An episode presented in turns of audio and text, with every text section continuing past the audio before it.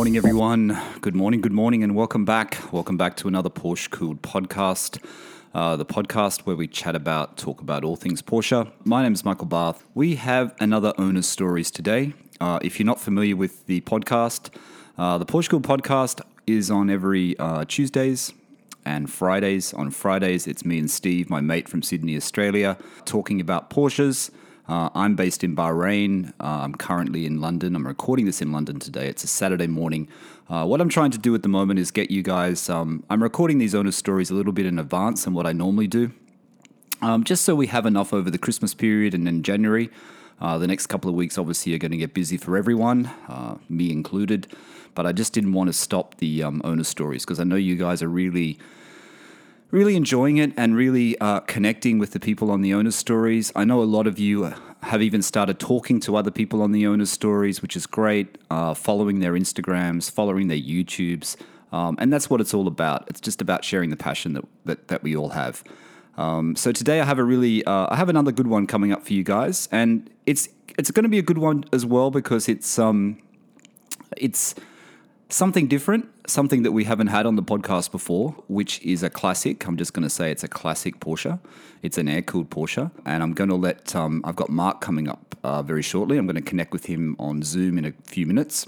Uh, Mark is from West, uh, Western Australia in Australia, of course, uh, from Perth. And Mark is. Um, he's heavily heavily involved in Porsche. He's heavily involved in, in sharing his passion for Porsche. I'm going to let Mark tell you all about it. Um, so let's just get the Zoom going and and uh, start chatting with Mark about uh, Porsche. So this is Porsche Cooled Owner Stories. Uh, it's Owner Stories 12, and that's it. So let's get into it.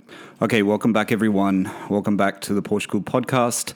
Uh, like I said, this is Owner Stories again today, uh, and we have a good one. Uh, we have um, Mark with us on Zoom, and Mark is from uh, Perth, all the way in sunny Australia. How are you, Mark? Yeah, very well, thank you. Thanks for having me on today. No, it's great. I was. Uh, Mark actually um, reached out to me. I think about a week ago, wasn't it? About a week ago, showing me his uh, his car and and his he's also got a YouTube channel and his YouTube channel. Uh, and I was interested to have you on because I haven't had anyone on, and people will know what we're going to talk about because it's in the title. But I haven't had anyone on uh, that's um, had a 356. And I'm pretty keen on the classics uh, uh, because I'm doing my search for the for the powerful 912 that people tell me to keep away from. Well, it's something I definitely know something about because it does share a very common uh, drivetrain platform with the car I own. Yeah, true, true. So let's get into that shortly. Sure. But just just for the listeners, um, I always like to start this uh, this Porsche Cool podcast owner stories with the background and and you know it's about everyone's story. It's about how everyone has a different story to tell. Uh, that's what this episode is all about. Um, when did you? Let's just get straight into it. And when did you? What are your first memories of um, of Porsche? Of of noticing Porsche or you know wanting a Porsche? Was it when you were a kid, or when, or did it happen later in life? Sure, sure. Look, um, look, this is probably I'm a notorious talker, so this whole podcast is going to go longer than you hoped at one That's hour. okay. I'm sure, That's right? okay. but I'll uh, I'll sort of I'll, I'll paint the picture for you. I grew up in Geelong, Victoria, which for viewers or listeners outside of Australia is sort of like the uh, automotive manufacturing hub of Australia. And both my parents worked for Ford Motor Company. My father actually worked for the uh, section called product engineering, which developed all the GT products, which would mean something to Australian people Okay. with the touring cars and all that sort of thing. Anyway, he worked on weekends fixing cars, that sort of thing, and we had a lot of Aussie muscle cars coming through the uh, our garage on the weekends. So you know, GT Falcons, Holden Monaros, all that sort of stuff. You know, again, what the Aussie listeners will be very familiar with. And one day, what was very likely the only 356 to exist in Geelong, I'm guessing at the time, was a silver 356 turned up because it was backfiring and I know why now, but obviously as an adult and an owner of the car, right? Well, it wouldn't Yeah. have caused a problem. But back then I was like nine years old. So without giving too much away, it would have been in the uh, late 70s, early 80s.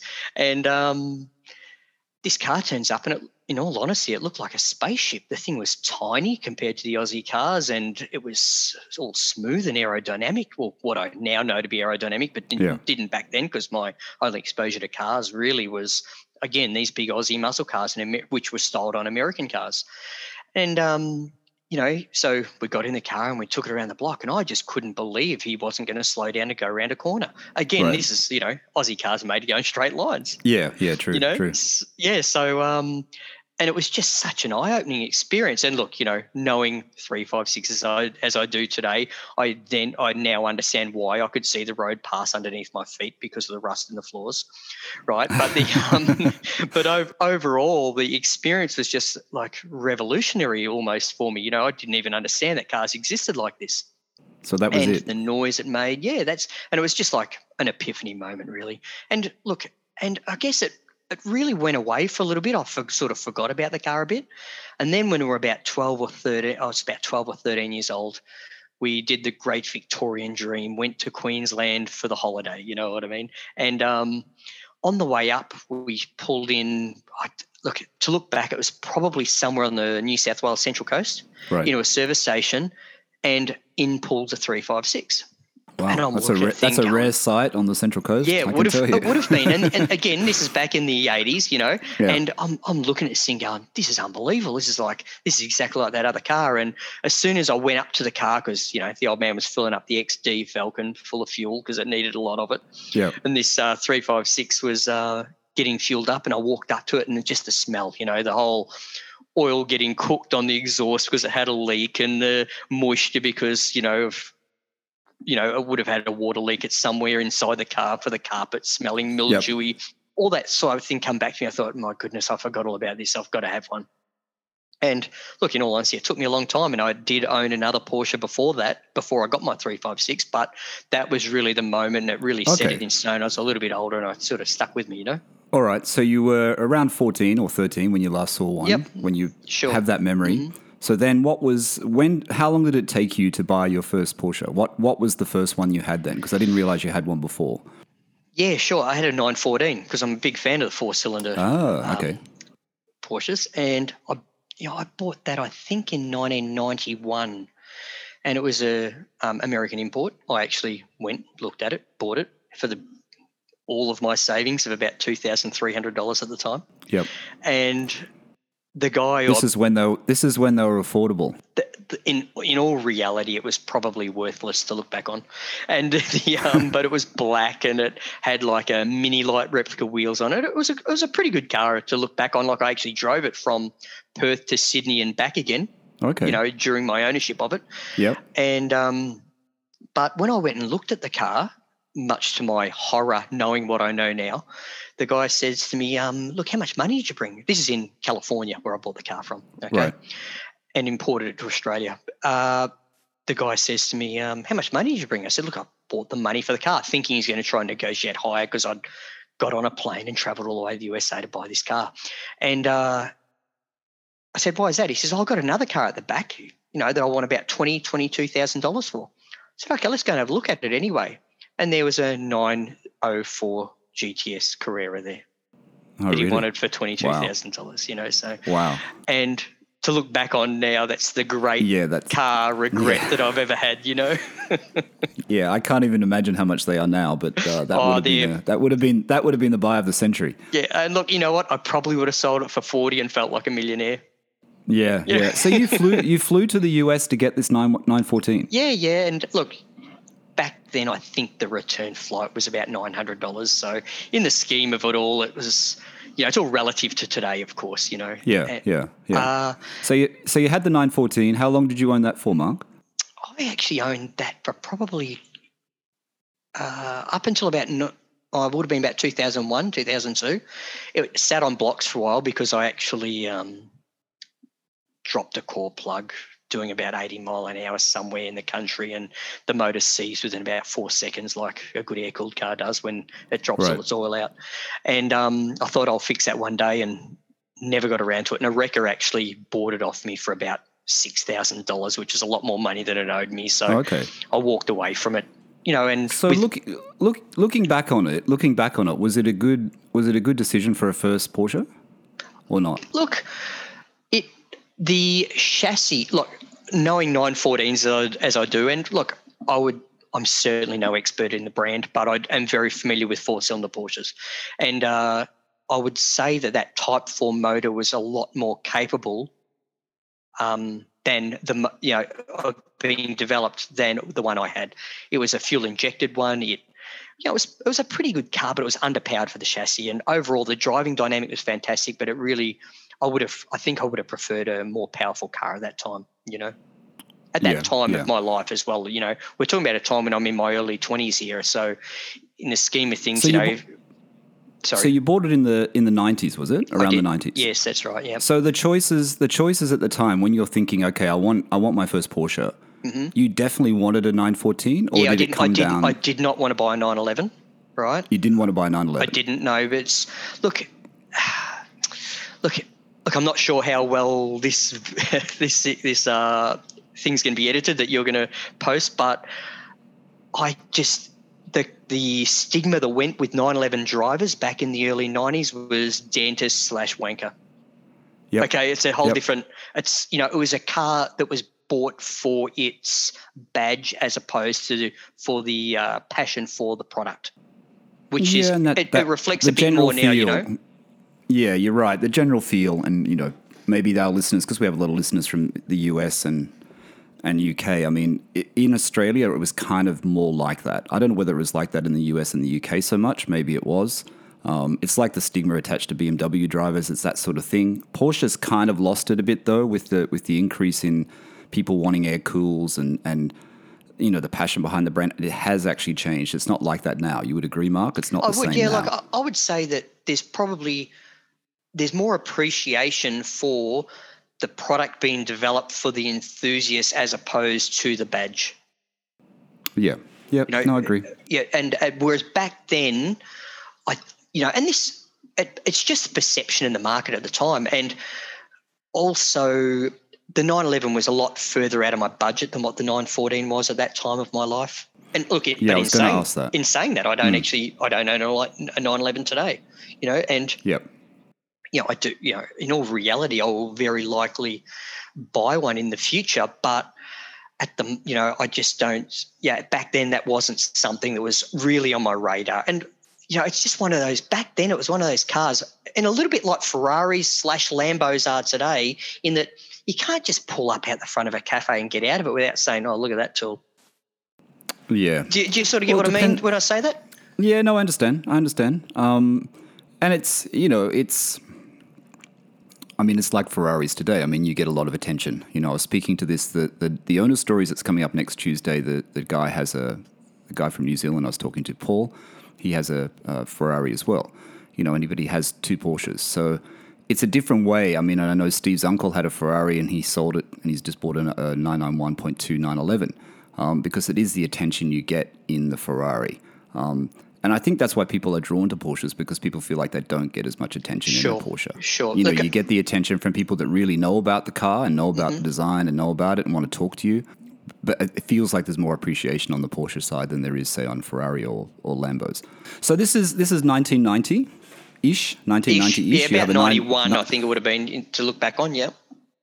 so you have the 914. Mm-hmm. So then you have a big break before you get an, before you get your next Porsche. it was a big break. You know, I like it, I bought the three five six in about 2012, late 2012, early 2013. So I've had Okay, a, so the cars, the cars you owned during that period were sports cars or just no average look, just cars? Uh, cars necessary for work. You know, like like okay. to give you to give you an idea, I had like a VN. Oh, sorry, no, a Holden SS Ute. I had a Ford Ute. I had a Volkswagen transporter van. These sorts of things. You know, like Practical- just, practical that's, uh, cars. vehicles that were necessary to do my my day to day work. You know. Yep, yep. So you've had the 914. The passion for Porsche doesn't go away. You've still got that passion. It's still there. And then you're thinking, okay, so you it gets to a point where you you recall that memory from a kid, that 356 in in that you had a drive in, the 356 at the petrol station on the Central Coast. When does it? When do you seriously start thinking, um, okay, I'm I'm going to start looking for a 356? Look, I think, you know, to look back on it now, I would say it's really the evolution of what we know today as the ease of the internet. You know, because you're getting so much information thrown at you. Like you were talking Yeah, about true. the era of like late '90s, early 2000s, where we could, um, you know, go on and look at things like bring a trailer. We could look at things like um, uh, car sales. These look, before that, you're going out and you're buying the local newspaper, or you're buying, you're going and getting the um, uh, what was it called back then, uh, the Trading Post Um, Yeah, true. you know, or the Sunday Times or whatever newspaper or new, what print media product there was before. And even then, it was just a three line ad, which you'd make a phone call about, you go and see. But with the evolution of the internet, it sort of brought so much to us, you know. And I've got to tell you right now, I'm listening to myself sounding like I'm 100 years old. Okay, so it's No, no, no, no. you No, no, I'm- but I know exactly really, what you're saying. Yeah, I but mean- that's really what it was, and it opened up so much knowledge. And I can look at a picture and go, no, no, no, yes, investigate further, click that sort of thing. Whereas up to then, we never really had that. And you know, as a generation, and you know, I know you're not probably not too dissimilar in age from me, where you've been through that period where we didn't have the options, or we bought a magazine called Unique Cars in Australia, which Yeah, true. you go through and finally there's a Porsche, or finally there's another Porsche. You know, after looking through all the American muscle cars. So Yeah, getting that and now we spend, and now really- we. Mm, sorry, go on. yeah, that really whet my appetite by getting that visibility through the internet that I could then go and get stuck into it and yes, yes, no, no, yes, yes, no, no by clicking and dragging and doing all those sorts of things, which I'm very grateful for too, I've got to tell you. Yeah, well, the thing about the internet is, is that you actually learn along the way, don't you? You learn about these cars. I mean, I don't, you know, I'm not a 912 expert, and you know, I want to get a 912, and I've learnt from them by just doing searches and and Sure. looking at the ads and speaking to other 912 owners. You know, a couple of people in the UK who I've been chatting to. You know, just to just to get that that information that you need. But you're right; it's much easier now. Um, And I think that really, yeah, that amplified my um, motivation to. If I don't do this soon, I won't ever be able to do it. And sort of the bubble was getting big quickly with three five sixes back in the uh, you know late 2010s, early 20 teens, if you know what I mean. So I had to, you know, I spent probably from about 2007 onwards regularly looking, seeing what cars are available globally, because I was quite specific in what I actually wanted, you know. Yeah, I remember, and this is probably in early mid 2000s, I think it was 2006, 2005. There was a guy from Bondi in Sydney who's actually a restaurateur in Sydney, who's quite a well known one, who has a very cool restaurant in, in Bondi, who I know. And he got a 356 convertible. And I remember at the time it was, and I never went for a drive in it, but I remember it was, it wasn't an expensive car. It really wasn't an expensive car. This is probably around 2003, actually Sure. um, and he used to drive it around, beat up, you know, and it was the coolest looking car. But it was still, even then, in that that that year, it was still very underrated, wasn't it? It didn't really, people weren't really looking at 356s as much. Um, obviously, now, like you said, it's changed. Um, I always look at a site in the US called European Collectibles I know uh, the in yeah, California Yeah, I know the I know the guys. you yeah. know, yeah, and the 356s they have that come up there. I mean, I look for the 912s, but the 356s they have coming up there, Yeah. you know, you, you can't get a 356C for under, what, 120,000 US.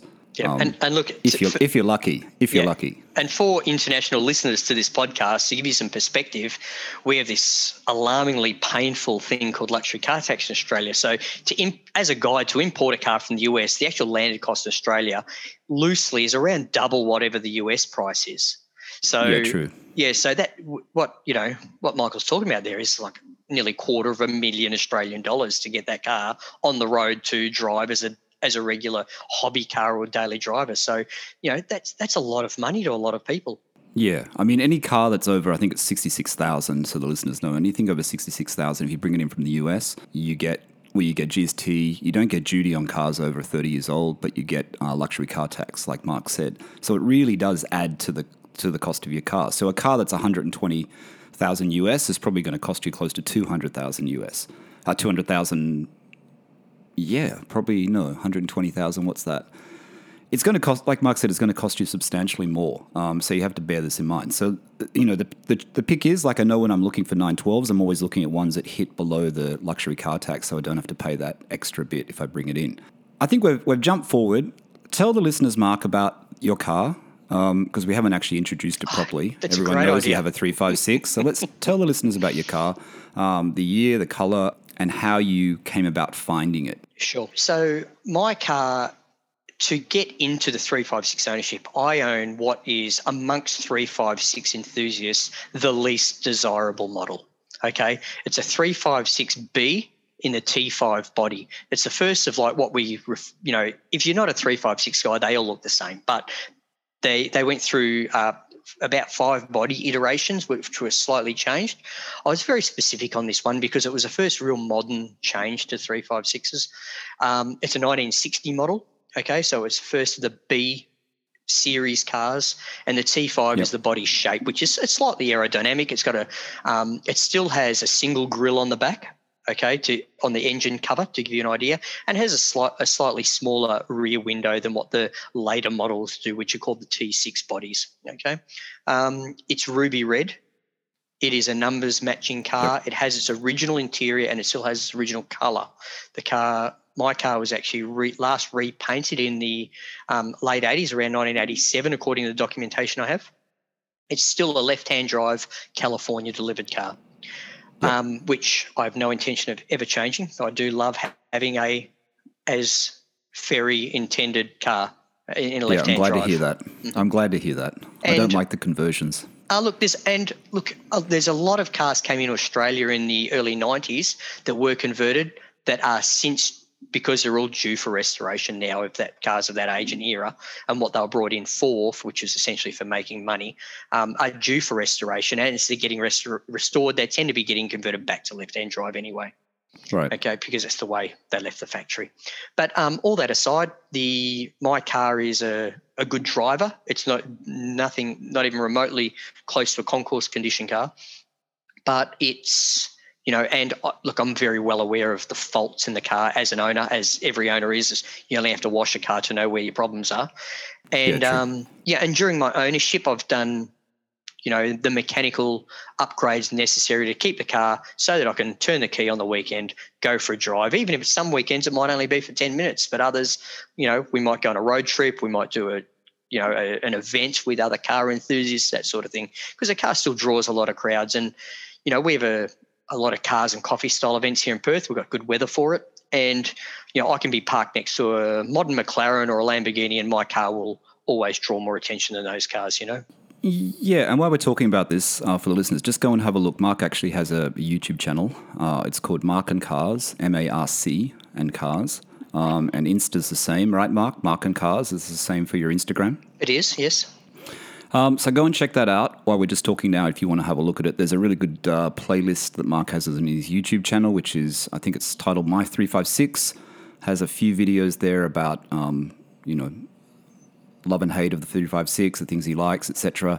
Um, so check that out while we're talking, and you can get a good idea. I mean, the car. I know you don't say it's concours condition, but it, it looks pretty special. It really does look like a really. Yeah, it's a presentable. There's no doubt it's a presentable car, and it always looks pretty in photographs. So like you know, you can hide a lot in it with a filter. So you bought that car in Australia, or you imported it from I, the US? No, I bought it in Australia. I, I did have intent to buy it from the US, but it was bought before I had the opportunity because I was okay. very I was very specific about having a ruby red car, and the reason for that is I'll be, I'll be straight up. I'm not a big fan of black cars, and yep. I like the chrome on the 50s and 60s models cars, and the chrome pops better against the darker colors than it does the silvers, which a lot of people associate with 356s because the you know the Porsche factory racing color of that era.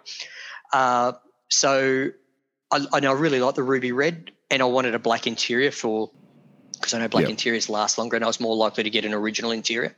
So, um, you know, finding a ruby red matching numbers B. 356B T5. I wanted a coupe. I didn't want a convertible. Okay. Um, and a speedster was outside my budget as much as I love them. Yeah. But the, uh, you know, once that universe came into line and that car appeared, it was bought by an, actually another Australian guy in Brisbane and it was he used the classic throttle shop in Sydney to import the car. You might be familiar oh, with okay. the with the company. Yes, they do a lot yes, of classic Porsche work. And uh, he was yeah he was in Brisbane. He bought the car, and they were kind enough to put me in contact with him. I said, look, if you ever want to get rid of it, give me a call. And as like all timing in life, within about a day and a half after my daughter being born, saying, "Yeah, I want to get rid of it. If you're interested, I'm going to put it on car sales in two days." Said, Always the wrong time. Yeah, Always said, the wrong time. Yeah, I said, "Yeah, look, I'll be on a plane tonight." So I did the overnight flight, bought the car the next morning, and flew back within three hours and was home wow. that evening. So how many you know? years ago? How many years ago was this? That was in uh, 2012. 2012. So you've Yep. had the car for eight years. Mm-hmm. Yep. Um, and you said Classic Throttle Shop. So they imported it for the person in Queensland, yeah, or they? yeah. I, I, look, I don't know if they still do, but I know they were. They're, they're fairly well known for sort of getting. If you want to buy a car in the states and you Yeah. find a car you like, they will charge you a premium. They'll arrange everything. They'll get it registered and do all the any ADR work that may be necessary, such as new seatbelts in the car, that sort of thing. You know, and Yeah. as as I had a, a very newborn daughter, obviously I needed seatbelts and I needed a tether to put a baby seat in, et cetera, et cetera. You know. Yep. So the car is in Australia. It's all been, it's all complianced. It's all ready to go, pretty much, though, right? Yes. Because it is actually already been driven in Queensland. Yes. Um, what was it about the B that you wanted? What was the, the thing about the B? You because I, I was always I'm never really clear, and now I think you've cleared it up for me. The single grill and the double grill at the engine. I was never really quite sure what model it was. It changed on. So Yeah, the three five six B yours has the single grill. That's right. But you The- were it- looking. No, go on. Go on. Um, yeah. So the look, you know, for uh, you know, people that don't actually know three five sixes, the really easy identifier for the body type is the number of grills. You know, because Yep. it's, it's a very prominent thing to look at. Uh, the other thing is actually the size of the rear window. The window rear window size changed significantly with what's called the T6 body, and that happened during the 356B around 1962. There and about it transitioned in that year, depending on if you bought an S or a non-S model car, because they tend to sort of use all the parts on the normal as opposed to the super. Um, and what that actually meant was, uh, so you've got that body shape continued on the completion of the 356 range with the SC back in 1965, the last of the cars were. So, um, yeah, the grills are the easiest way to pick. But so the first of the the T5 body, which had a very short lifespan in the like Porsche loved keeping a body shape for 100 years, as you know, as an enthusiast. Um, yeah, so it was only for a few years, and it was the first of like the aero shape. The bumpers were lifted slightly higher, the headlights are lifted slightly higher than the 356A and the pre-A, and the the other thing, some technical differences which seem very insignificant now compared to modern cars are things like the uh, it's got a different gearbox and a different different shift mechanism. So the way the gear shifting works is a little bit different with the B compared to the A. And, and in all honesty, most people re- most people who do the work on to restore an A will do a lot of B upgrades under the skin or C upgrades under the skin. So it seems with the, I mean, I've got little knowledge of the 356 market, um, but it seems with the 356 market, the pre-A's, the ones that were made in um, in uh, Mund or whatever it is, Mund in Austria, right? The 356 pre-A. Yeah, oh, that's actually go- that's the one in Gmünd is actually called just the 356. The pre-A's were manufactured in Stuttgart. Oh, they were, they were done in Stuttgart, were they? Yeah, the difference between a, a 356 then it, uh, is it's an all aluminium body. Okay. Yes. They were manufacturing in Gmünd by hand. There's about 51 of them, I think. I'm going off memory here, so you're testing my Porsche Yep, knowledge yep, a bit. yep. Um, then production moved in about 1950 to Stuttgart, Right. and then they started making the cars out of steel, and the bodies were manufactured by Reutter, which were literally across the road from the Porsche factory. Okay. Who So that was the pre-A, was it? The first one out yeah, of that's right. And of- the really easy way to tell the difference, was- yeah, is a, if it's a steel car, it's a pre-A. If it's a, a aluminium car, it is a three five six. Ah, okay, okay. Okay. And yeah, so there's the B, there's the C. So which is what is the most sought after in the 356 then? Which is the one the collectors want? The pre-A? look, no, look, look. The pre-A apart is, from look, the apart from the Speedster, of course. Yeah, yeah. Look, the when it comes to collectors, if you're a three five six guy, you will be very fussy about exactly what you want. If you're a Porsche enthusiast, you're very likely to buy a C because that's the end of the evolution of the product, and it's the pinnacle of the of development of that car. It's like buying the latest 911. Like, you know, if you want Yeah. the best 911, regardless of your opinion, the 992 is probably the best evolution of that car. Okay. Right. Now, um, the and the 356C or SC is the case with the last of the cars is the most sought after on that front. Yeah, it comes with disc brakes and you know higher power, all those the little things, you know. But um, but you know, A's are by far and away the most common cars for um, for aspirational 356 owners because they've still got that lower front bumper. They're a little more bathtub would be a good way for me to describe them. Okay. Yep. The Pre A has the V shaped front window where it's just like a bent flat window, looks a bit like fighter jet, and they tend to be they're they're very valuable cars just because there's just not many of them left. Yeah.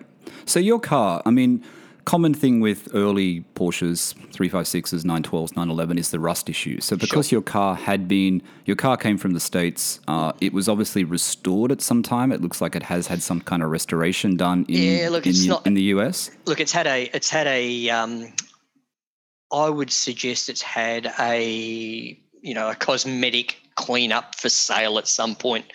In all reality, like I know that there's rust in my car. I know where the rust, you know, points are very prone. I've had a little bit of rust repaired in my car since I've had it.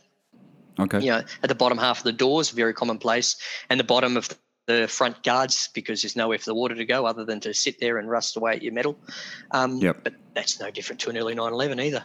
So the, um, you know, the Yeah, yeah, as true. as as a result, the car itself, you know, with uh, the restoration part of it, I'll probably crack that nut open in about 10 years because the car's still quite presentable. It still drives nice. It's not like a bends in half going around corners or you got to put your feet on the dash to open the doors or anything because my longitudinals are rusted through. But I do, I'm conscious that I will at some point do Okay. a full body restoration on that car. Okay. So the the three five six it comes from the factory, um, and I know it. You know during this time Porsche didn't offer many options. What sort of options were on your list from your car from the factory? It was a 1960 model. Um, What what did it come with? And your car is. I just want to make the listeners know your car is a matching numbers car, which is It quite is, yes. important, right? Matching transmission, matching. All, Matching panel, all engine, panels are original still, yes. Because Okay, in those early cars, every panel stamped with the last couple of digits of the uh, uh, body, chassis number. Uh, the options on my car, I'm going to go off memory because I haven't got the uh, the documentation in front of me. I do have the documentation; it's just not with me right now. Uh, off memory, it came with um, Continental tires. Mhm. Okay, uh, it came with a driver's side mirror on the door. Yes. Yes. Very cool. Yes. This. oh, and I- it came with seat belts. And seatbelts, and that's Yep, it. they're the three options that my car came with. There were other options. That's what mine came with. Yep. If you go to Mark's YouTube channel, like I said, that playlist where he's got my my three five six, he actually goes through the options and shows you the car. Um, I thought was really nice about your car, and when you opened up the um, front, uh, it looks very clean. You know what I mean? And you got that original toolkit, which is quite special. That's actually a re that wheel. That's actually a reissue. That toolkit. Oh, is it? It is. Oh, yes. okay. It's not the original toolkit that came with the car. It didn't come with a toolkit. I've still got the original jack. I don't have the original toolkit. Oh, okay. Mm-hmm. Because you can fi- you can search out those original toolkits on Bring a Trailer. They sometimes come up with for crazy money, right? I, I see them come up every now yeah, and again. there's a guy like if if you're a three five six nutcase like I am, you know the um, if, and a member of the registry, which is actually the largest sports car club in the world, the three five six registry, the uh, Yes. in the US. There's actually a guy in Germany who advertises regularly that he will do the due diligence and make sure you get the right year, uh, you know, uh, tool roll, and he'll find all the matching parts and stuff in it for you for a certain fee. Wow, fantastic. So when you bought the car, I want to go back to when you picked up the car. Sure. You drove the car back. You drove the car back, or you had it transported? No. I had it back? trucked. You had it trucked back. So when it gets trucked back, it gets trucked back to your house Yep. where you live at the time. First drive. How did it feel? What did you think about when you when you first got into it? I mean, did I- you drive it? Test Yeah, test I drove did it in test drive it when in Brisbane. That's correct. Yeah, I did. And um, look, I had known expectations. I'll come back to it in this conversation if we have time. But I have a quite a long history with classic sports cars in a previous job. But Okay. I, I have very conscious uh, uh, experience with three five sixes. Like in my life, I've probably driven fifty of them. You know, so I Oh, know okay. I know a good one and a bad one or a mediocre one. And the and when I drove it in Queensland, it was middle of the bell curve for a three five six B. okay. Okay, so, So you- that was adequate for me. You know, Yeah, that. So you've driven a lot. So you go to Queensland. So you you do the inspection on the car yourself. You I did. check it over, mm-hmm. and you know pretty much straight away that you know what you're up for and, and how good or how bad it is. Like you said, look, it's in the middle. yeah, middle. generally, yeah, I would say I was aware of 95% of the problems that the car had. All right. So what have you done? So the car. I mean, the three five six B is is it sixty horsepower? I'm I'm going It off is. memory here. yes, I can't yep, remember. yeah, It's it's- sixty it's horsepower, right? Correct, yep. hmm So they had 60, they had 90 horsepower, correct, with the SC, was it? Uh, yes, yes, yes. Uh, 90s, yeah, I think it was like 95. It ended up at, at the end of the development. So in the B, you get the normal, the super, and then the super 90. And the super 90 had 90 horsepower in the Bs. Okay. So I listen, you know, listening to other podcasts that we do, you know, listening to Spike's Car Radio and Sure. uh, reading things online. Willhoit Restora- Restoration in the in LA, who deals specifically with 356s. Then The you got guru. Rod Emory, who, yep, you got the guru. And then you got Rod Emory, who does the outlaw versions of it, which, you know, cost you a fortune. Um, I think one just sold on Bring a Trailer for 500K, 500,000 US, one, an early model that he did.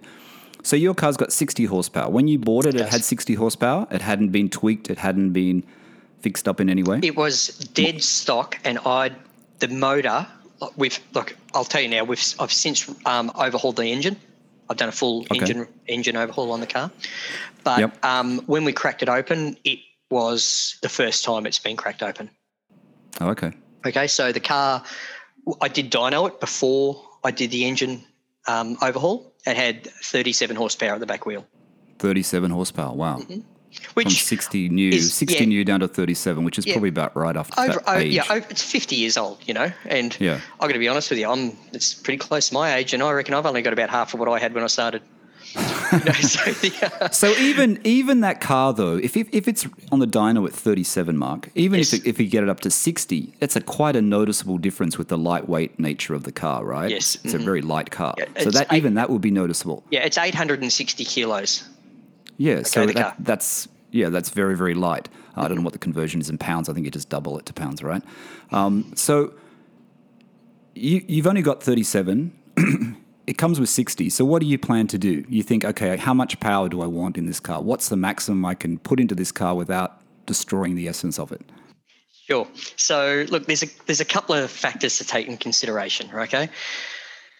Porsche engines are expensive to get power out of. Volkswagen engines, which bolt straight into your transmission, are very cheap to get large amounts of horsepower out of. But like you said, the essence of the car, and of which I'm very conscious of. Like I wanted to maintain my original engine, and I what in I didn't want to take it beyond the point of I'm going to one day put a rod through the side of my block, and then I no longer have my matching numbers engine. Okay. Yeah, true. Yep. Uh, I guess if there are enthusiasts out there that are listening, the driving dynamic and feel of a flat four motor, even a flat six motor, you know that this motor has evolved from what was originally, you know, the um, the Volkswagen flat four motor that was, you know, invented by the Porsche family. It's you know, it's a refined version, but it is still essentially that same feel where the torque under your power curve is really what gives you your driving experience and dynamic. So the torque Okay. of that small motor, whilst only punching out 37 horsepower, was still a fun car to drive. But the limitations are certainly within the car were the brakes. It's got four wheel drum brakes, which, when adjusted well, do work quite well. So I was very conscious of addressing everything else before I got to the engine. So I replaced all my shock absorbers, made sure all my uh, torsion bar bushings were replaced and lubricated, and all my king pins and link pins and the steering were done. And I actually put a front disc brake conversion kit on my car. Oh, okay. So is that is that good advice to people who are thinking they're listening to this and they're going, uh, you know, I want a- a classic 911 or a classic 356, a classic Porsche for my first for my first Porsche. Sure. When you eventually find one, and I want to get into that, but when you find one, is that the first thing you look at? You look at the tires, you look at the suspension, you look at the brakes, and then you you would say go to the engine before you think about tweaking the engine to either give it more power or maybe just to make it more reliable. You know, I think it's it's a balance, isn't it, between It power and reliability? It, it definitely So- is. Yeah. And um, Yeah.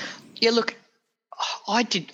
I, regardless if you're buying a, a, a new Porsche Classic or if even if you're going to go out and buy yourself a new 991.2 GT3, if you're going to punch another 60 horsepower in it, you want to have a good look at your suspension. You know what I mean? Yeah. Like you just yeah. otherwise you're lining yourself up for a disaster. And even if it's not even a Porsche, if you're going to go out and buy any car, if you're not going to if you're going to pump your power before you pump your uh, handling of the car, you just you know I just it's an unnecessary risk for what will be a large capital investment. So. you bump the power of the car. You have you have the, the Porsche guys in Perth, as I call them, the people, the specialists the ones you want to go to. You find out there's someone in Perth nearby, and you you take it to them after how many years to get the engine tweaked? Uh, six. So I got it done about nearly two years ago now. Two years ago. Mm-hmm. And that's quite a cost, isn't it, to get this power? Like you said, it's not cheap to get power out of a Porsche engine. Yeah, extra power. Yes, like to I'll, to give you a really basic example, I you know one of the changes I made in the engine were the conrods, which you know have a very low limitation on the factory conrods, but adequate for the 60 horsepower that the car came with. But with what I had in mind, it meant that um, I needed non Porsche conrods. So I went to Carrillo, which is a very renowned yeah. company who make high performance conrods for all sorts of cars, including a lot of Porsche models. But to give you some insight, the Carrillo conrods for a 356 are around $1,200 US. Okay. Okay. So I buy Carrillo conrods for a Type 4 Volkswagen engine. They cost me about $320 US. Okay, so you get the Volkswagen part. Yeah. okay, so now the yep. the Volkswagen ones don't fit in a 356. There's very few parts that you can interchange between a Volkswagen engine and a 356 engine. Oh, okay. So you do have to buy the $1,200 Carrillo rods to go in your oh, right. 356. So the um, yes, like there's very few parts that are interchangeable. Sadly, yeah. Otherwise, it would. Other look. Otherwise, the cars there'd be a lot more of them on the road. You know, now today yeah, true, because true. they would have been cheaper to repair when they were worth nothing. You know. So what what is the power now? What have you upped the power to after that? After that, uh, 117. 117. So that's fast. Um, Look, from hearing other people talk about three five. Mm, sorry, go on it's nine it's nine twelve fast. You know, a, a well developed nine twelve punches out around 100 to 110 horsepower on the wheels to give you some perspective. Okay, um, the early 911s put out what 130. If I, am going off memory here, I can't remember exactly. Yeah, I think so. I think the 69 the 69 912s have the most power. I think from memory. I sure. think they're the ones that have the most power. The, the mm-hmm. long wheelbase one. Yep. So um, yeah. So if you early 911, it's early 911 power, and it's a lighter car. Okay, and it's so a light car. So, so it, it, it you've got the speed now. Um, everyone says that the 356 is really well engineered, as in for handling. That it has got for the for the time that it was built, it actually handles very very well. Um, did it did it impact the handling from going from this 37 power, 37 horsepower at the dyno to now what you what you're using, the power no, you're using? It, it didn't because I did all the hard work prior to the motor getting done. You know, like the car was underpowered for the chassis once I got to the point of doing the motor. Okay, okay. And what else have you? What are the other modifications you've done to the car? Because I noticed the wheels look slightly different. They look yeah, like okay. a bigger or a deeper, deeper they dish are. or something. Yeah, they're, they're, big wheels, right? I, I have three sets of wheels, which I change depending on my mood on any given day. I guess would be the best way to describe it. You know, it's a pretty easy task to do. Like, like a early 911, you only have to jack it up one point, lift both sides of the Euro car up to change the wheels. So the wheels that you'd probably seen most commonly on my Instagram and in my YouTube channel are a set of 17 inch smoothies. They're 17 by 8, so they're big wheels for a 356. In all honesty, they're over rubbered and they're heavy, so my unsprung weight is less than ideal. But they're, they're wheels I'll use for boulevard cruising would be the best way to describe. If I want to do right. spirited driving, I'll put the original 15 inch wheels on that are only four and a half, you know, 15 inch diameter and four and a half wide, and they're only got 165 width on them, whereas the big eight inch wheels have got 195 width on them, you know. So they fit okay, the bigger wheel, do they? They actually fit some, without any modification? They, oh, no, those wheels, oh, those wheels were custom made to fit in my car. Oh, they're custom made, yes. right? Mm-hmm. Because um, I'm a big fan of the steel wheels just with the bolt showing. Sure. I, I don't know whether that's because it's a trend, but it, it always looks really good on the Yeah, 912s mildly outlawry. Uh, can't, remember where, the- can't remember where the hubcaps went. Yeah, okay. Yeah, 912s, 356, like you lost the hubcap on the highway or Yep, something. I get it. And like the 904s, 906s of that era, they all look like that too, which is a nice look in my opinion too. Yeah, for the 912, I think they always look good when it's got the, the steel wheels. All right, so what any other modifications? That was that's pretty much it since you've owned the car? Yeah, look, and just some really fundamental basic stuff like since my daughter got out of her little seat in the back, Yes. the back is a little seat anyway, right? I've seen I've put a four point harness in there for her because it only had a lap belt in the back, which was the legal requirement. So I put a so she's got an over the shoulder type thing, so she's as safe in there as what a three five six will be if there's ever a you know the worst should happen. The um you got to remember the A pillars of a three five six are about the size of two fingers width, right? So the uh, Yeah. they're not exactly Yeah, the car yeah. you want to be in if something in, doesn't go well, and the end and the fuel tank is literally over your thighs because it's behind the front dash. So Yes. you know overall, if you know, but that that aside, the cars. What else have I done to the car? Um, I've had the gearbox rebuilt as well. Okay. Yeah, So um, you know, Four speed, right? Four speed is the yes. 356. Mhm, Yep. So I love what else? saying this. You ready? is- Same as a 930. same as a 930, yeah. what um so is there anything else? Is there anything else on the list? I mean, you, you- everyone has a list of things they want to do to their car. Is there something else on the list that you're thinking mm, I want to do some more or I'm going to leave it for now? I think look, once the body gets done, I'll I'll be very um, stringent about making my car very close to original from the skin down. If you get my drift, so you know, I've, Yep. look, I've, I've got a set of speedster seats that I've had reupholstered that are sitting in the garage that I haven't fitted to the car yet. Okay. In all honesty, it's because the coupe seats are so nice and comfortable, and you don't need a lot more support than what my car's got the power f- to give you anyway. And in reality, you know, so the car, the speedster seats will be an aesthetic, and you know, I'm getting the age where myself, my wife aren't as um, thin in the hips as we used to be. So the speedster seats are pretty snug as the, at the best of times. Yeah, Yeah. they're a nice looking seat. But I was Yeah, they thinking that every time I every time I see them, they really are a, a slim seat, aren't they? They're very, They you know, they're very small, but they're a beautiful shape. They're Yeah, absolutely and- a beautiful shape. And, and look to sit in, and I've you know I've been fortunate enough to have the comparable experience. The um, carbon buckets that you can option in your GT3 or your uh, GT4, they're about the same width as that to sit in. oh, are they? Yeah, they Okay. are. hmm To give you a perspective, find if, you've, them- if you've ever had that opportunity. So, you know, they fit some people better than others, and the curve of the back is actually a little more comfortable than those carbon buckets. Okay. So uh, for the listeners, you know, just say, you know, people who listen to the podcast, some people haven't got a Porsche yet. Some people have just bought their first Porsche. Normally, it's a it seems to be a trend with the 996, and I guess that's just due to the price at the moment. People are buying 996s, and a lot of people that want to be on the owner stories actually have 996s. Like I had three people contact me this week, all of them with 996s. For the people out there who are looking for a 356 as their first Porsche, would you recommend it if they had the funds? Yeah, sure. Yeah, the the caveat I would put on there is find someone who knows about them before you go and spend your money on one.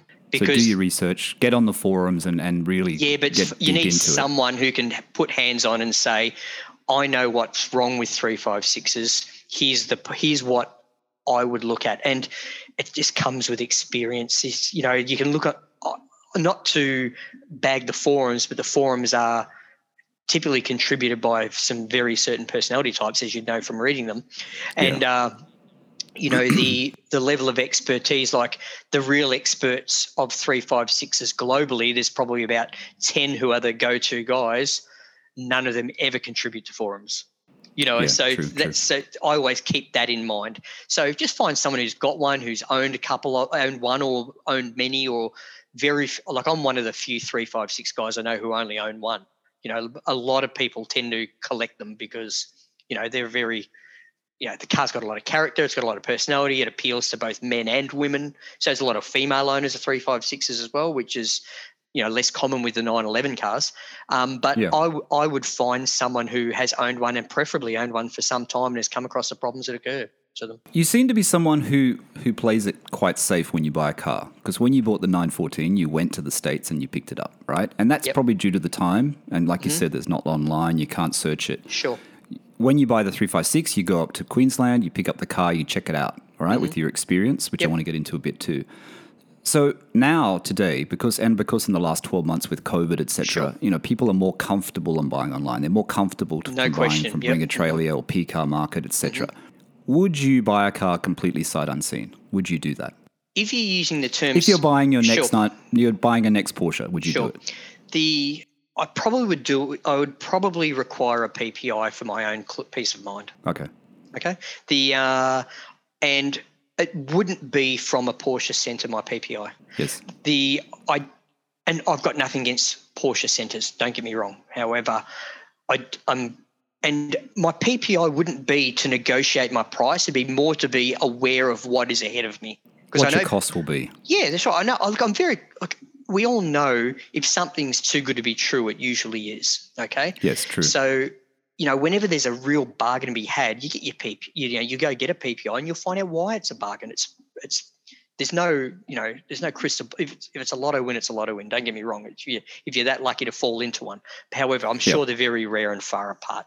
But the with regards to getting that inspection, it's more a case for me to find out uh, is the job that needs doing the stuff I can manage A myself, B through my existing network, or C through someone I don't even know, so I'm paying market cost.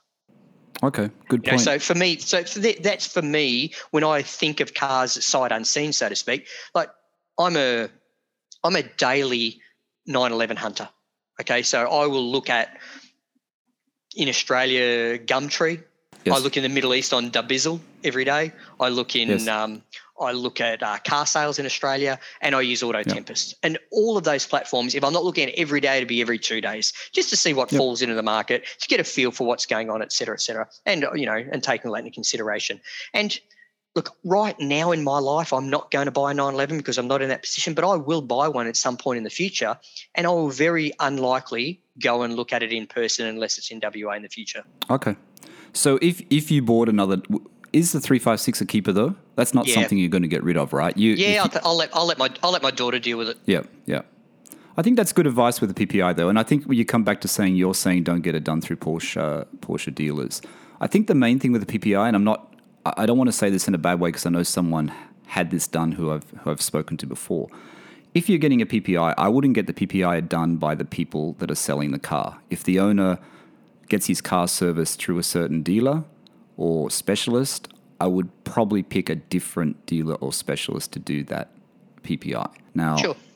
and I know Steve thinks the same way, that Steve that does a podcast with me, but that's just me personally because I, I, I don't know, I just want to be safe in, it, in, in, in every way. And I think sometimes you have to be careful with PPIs as well. Sure, I'll, con- I'll. I'll just I'll just uh, give you my two cents on that opinion.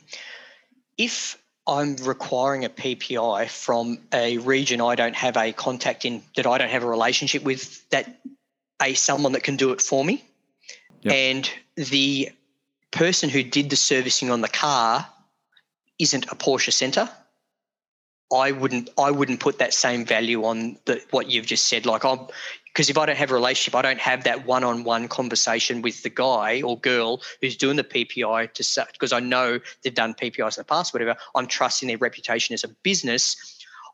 I I would put my trust in if they've serviced a car to do the PPI because they actually they have tripped across the problems, in my opinion. okay. Okay, So, so, they've got a long history. yeah, sure, and like no one knows a car better than someone that's worked on it multiple times. Yeah. And they and look, I, I'm a business owner myself, and I would never compromise the reputation of my business for one customer. right. Right. That's not good business, you know. Yep. Okay. So, um, when you, I just want to go back quickly to the, the, the picking up the car in Queensland, the 356. You said you've driven a lot of 356s, so you actually had the experience. So you Mm-hmm. Yes. worked in classic cars before, so that's what gave you the advantage, or you serviced cars before, or? Yeah, look, I used to work for VDO Instruments, who make all the gauges and dashes in Oh, yes. most Okay. German cars and a lot of other cars around Australia and the USA. And during my time of employment there, which was about six years or so, uh, we did a lot of, oh, when I say we, the team that, you know, I was a workshop manager there, uh, we did a lot of left to right hand drive conversions of cars back in the early 90s in WA. A lot came in, like uh, we would have converted maybe 25 356s back in the early 90s. Right. Okay. Um, but all sorts of cars. I'm talking Maseratis, Ferraris, Jaguars, anything and everything that came in. So we got to, I got to work on a very broad range of cars. So I got to experience a lot of cars. Not so much mechanically, more electrically was where my experience lay. However, the workshop that I worked for, uh, working for VDO, we also worked on lots of other aspects of vehicles. We had, you know, welders at work there. We had mechanics at work there because quite often you get cars in that just needed to be going so that you could do the job you needed doing. And as as a result, I got exposed to a lot of cars, and you know, it was it was a fantastic experience to look back on. I didn't really appreciate it that much at the time, but you know, I got to experience and drive lots of 356s, 911s, 308s, um, you know, 328 Ferraris. Oh, you name it, I had a go. You know, I pretty much got to Okay. play with, you know. Mm-hmm. So that helped. Let's one thing we haven't touched on reliability of the 356. Um, obviously you've had the engine, you know, tweaked and, and Sure. it's probably perfect. But reliability, you think the reliability, the running costs, etc., are similar to a same vintage 911 to a 65, 70 911, or you think it's more expensive to to upkeep the, the 356? No, the, I, I, I, I believe the 911 would be slightly more expensive, and it's because the the uh, disposable, you know, consumable products that are associated with those two motors are, you know, there's just more of them on a 911. okay. The the problems that exist with those early cars are these things called carburetors. Okay, Yeah. are. n- Yeah, I've you know, read about that. Yeah. so look, it's and yeah, old cars and hot weather, Perth, okay, Yes. and to a degree, Queensland and Sydney as well, okay. Uh, the and definitely in Adelaide, we have the problems where the fuel just dries up. You know, you park the car Right. five minutes after it's been hot, come back, start again. There's no fuel in the carburetor, so you've got to go through that drama of getting the fuel into the things. And anyway, that's it's technique, it's understanding cars, but it's no different to how everybody drove cars in this era. Okay, Yes. you know, up until realistically the early 1980s, there were plenty of carbureted cars on the road still. yeah, true. In fact, true.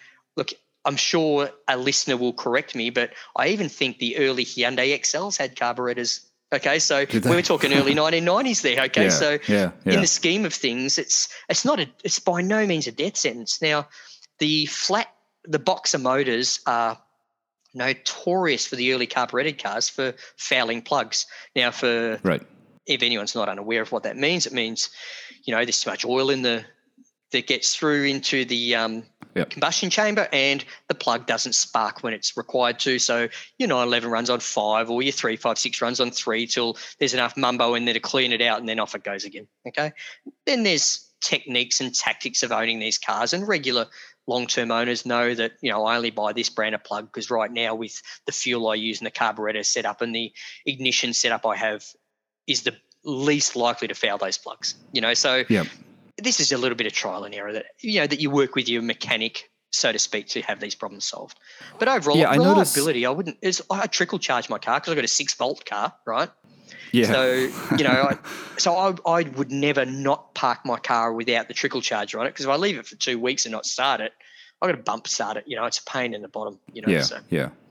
No, the trickle charge is the way to go. Mm-hmm. So with the carburetors, I notice when uh, you know when I'm looking at 912, some people have got the original carbs and some people have changed it to Weber. And I notice I, I think 356s are similar, right? So Sure. is that is that a common thing that people do? They change it to the Webers, or I know some people like to keep them original, and I know there's some place in the states which I can't think of the name now that people take their carburetors to, and there's very few places that know how to how to get them working Sure. effectively. Oh, look, I'll, I'll, this this is like um, the argument between BMW and Mercedes. Okay, for Oh, the owners now. Right. there are there's a school of thought that Porsche make everything perfect. Why would you ever change it? Yeah. Okay. Now, 912s in particular, which essentially has a, another evo- mild evolution on what the 356 SCs were, they came with Solex carburetors. Okay. Yeah, that's right. S- mm. Yeah, Solex carburetors are notorious for wearing out their main shafts, which means that they're no longer stable on either side, so you don't get consistent idle and acceleration, et cetera, et cetera. Okay, and Weber actually have bearings on those shafts, so there is a benefit of having Webers, but Webers also have their shortcomings as well, you know. Right. But look, what in my advice to anyone who's thinking about changing carbs is the problem is very rarely your carbs if you've got a problem. Okay. Okay. It's usually your ignition. And everyone blames the carbs because they're this they're the soft target. Even inexperienced 356 mechanics, who, if you are going to buy 912, you're going to have to find an experienced 356 mechanic to look after it. And on, if you are back in Sydney when this occurs, the guys at Auto House are very experienced with 356s. Okay. The, uh, the um, you know, getting someone and whatever they're comfortable with working with the most, that would be my advice on what path to go down. Okay. So you have someone that's really good in Perth, though, that works on your car. Yeah. You have good 356 specialists, or not so yeah, many? I've got. oh, There's a couple of them actually. There's um, actually there's there's three really good three five six mechanics. The guy who overhauled my motor had overhauled four in the twelve months prior to that. Okay, so um, my regular mechanic who I go and see, he actually was the workshop manager at Auto House for a number of years and rest- was involved okay. in the restoration of over 20 356s. So he's very familiar with them. Oh. For the discussion's sake, I have Webers on my car. Okay. Yep. And, um, but I do know one of the main motivations for that is because my regular mechanic is very comfortable with Webers and that's what he knows. So if he knows it, he is more likely to be, have a successful outcome with tuning the car and managing it. So, just for the listeners, um, Mark's in, like I said, Mark is in Perth in Western Australia. It seems like there's a really good um, Porsche community where around where you are. I mean, based on your YouTube channel, like I said, go and check out Mark's YouTube channel. It's called Marc and Cars. Give him a subscribe, give him a like, uh, and Marc and Cars on his Instagram. But there's quite a lot of passion there in Perth. So, there's, is there a strong 356 community? Is there a lot of 356 owners in Perth? Look, I think I don't know how many there are nationally, right? But we've got about 15 to 18 in the metro area that are regularly driven. Okay. Okay. Look, to give viewers a perspective, the whole of West Australia has a population of about 2.2 million, of which about 2.1 million live in Perth. Okay. Yeah. Um, yeah. It's a look. In reality, it's a fairly affluent state. Okay, so the um, there are a lot of Porsches in general in Perth. You know, after Yep. when you when you travel over east and you come back, you think, oh, geez, a lot of Cayennes, or there's a lot of Macans or there's a lot of whatever it is. You do see a lot of Porsches here, especially if you're, you know, because you if you're a Porsche enthusiast, you look out for Porsches, you know. Yes. And yes. um, so there are a lot of Porsches here, and there's there's probably three or four fairly prolific collectors of Porsches. Okay, so as you know yourself, very few Porsche enthusiasts are happy with one. yeah. Okay, You get the bug, don't you? You want Mhm. another one, that's for sure. yep. But you've got a great car, Mark. You really do. I mean, it's a great, it's a great Porsche. I mean, I don't know how many people are wanting to get a 356 as their first car, but you know, like I said, go and look at your. They should go and look at your channel and, and look at the videos you've done. I think I'm the And youngest 356 owner I know. Yeah, I was going to say that. Normally, 356 owners are, are, are probably nearing Yeah, what yeah. six. I shouldn't say this. People are going to get upset with me. Um, they're in their 60s, I think, mid 60s, right? Well, you just have to look Maybe at what, what what cars were aspirational when people hit their license, and that's as a guide as gives you an idea on what cars people you, an, an owner of the cars that are now expensive, doesn't it?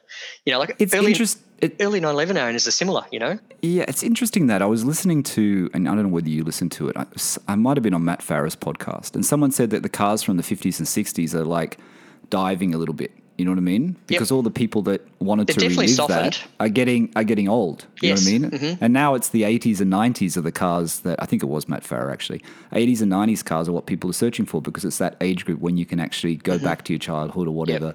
Eh, You can afford it. You've got the money, and, and you want one of those cars. So it, it appears to be that that is it is definitely a trend. I mean, like we all we all reach a certain part of our life where we've achieved a level of income or affluence that we can then buy what we want, for example, right? And that's you know, and we tend to buy to what we can but or what we can afford. So that Yes. means that you know, if the three five six was your poster car when you were eighteen, as a general rule, that means you were born in the Yeah. you know what's that Yeah. early fifties or late forties Yeah. Yeah. which Exactly. means today, right? You are now seventy. You know, so Yeah. You know, So- so So you're either you're either reliving your, your, your youth, or Mm-hmm. you've got so much money and you go out and buy a speedster that you know Sure. it doesn't. It's not about that. You know what I mean? Yeah, that's so right. that's Mhm. pretty much it, isn't it? It it's is, either yes. uh, money or memories. Money or memories seems Mm-hmm. to be how it always goes. But usually, if you got the money, you, t- you try and claim the best memories you can. I think. Yeah, yeah, true, true. I always like to ask this question, and we're getting towards uh, end of the podcast because we always try to keep these around an hour. We've gone a little bit longer, but that's fine. Sure. I will ask you if there's anything else you want to talk about. Before that, if someone's coming to Perth Yes. and they want to go on a great driving road, Mm-hmm. or even Australia, you know, something you've experienced in your 356, Yep. where would you say for them to, to go for a drive?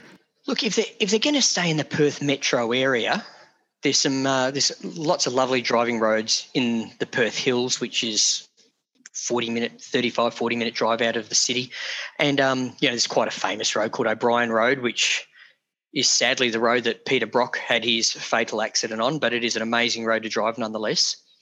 Okay, um, if they've got the time, there are plenty of fantastic driving roads in the southwest of Western Australia. I've, I've just last night finished editing a video. We went down there in the 356 for a weekend away down to Bridgetown, and there's some amazing driving roads around there too. We went down to catch up with another 356 owner that inherited his car from his dad, who bought the car back in 1963. So, Oh, you know, really? it's- Wow. yeah, it's a yeah, it's, it's a great story. And um, yeah, so we went down there for that weekend, and yeah, some amazing driving roads down there. So it depends on how long you're. Look, in if you come to Western Australia, it is the world's most remote capital city. So everywhere's a long way away. You know what I mean? So Yeah, you've yeah, got to be yeah. prepared for it when you come down here. Good advice, good advice. Okay, Mark, so before we leave, anything else you want to tell the listeners? I don't know. I don't think so. I think, like, you know, if anyone is coming to Western Australia and you're a Porsche enthusiast and you want to have a beer or a coffee or go for a drive in a 356, don't hesitate and just touch and base with me. You can contact me through my Instagram or through my YouTube channel. I'm a relatively, you know, normal human. So there's no surprises there. okay. So, All right, so I'll put I'll put the link to Mark's uh, Mark's YouTube channel in, in the description of this podcast. Uh, so it's Marc and Cars, like I said, M A R C, and the Instagram's the same. So go over to both those channels and give him a follow and and and check out his videos. And like I said, check out. I reckon if you go to the YouTube channel. Uh, Go to the one where it's my 356 or that playlist that you have with about five or six videos. I think that's a good place to start. Um, and then Mark's got videos about you know events that he's going to. He's he's interviewed other people with other 911s and 356s, like he said, the guy that inherited the 356.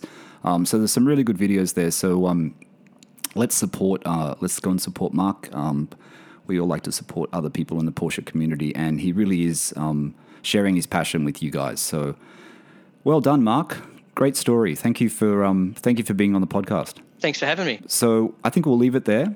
And this is Porsche Gold Owner Stories. Like I said, this is number 12. Thanks again, everyone, for the support. It's been absolutely fantastic over the last three weeks. And I know.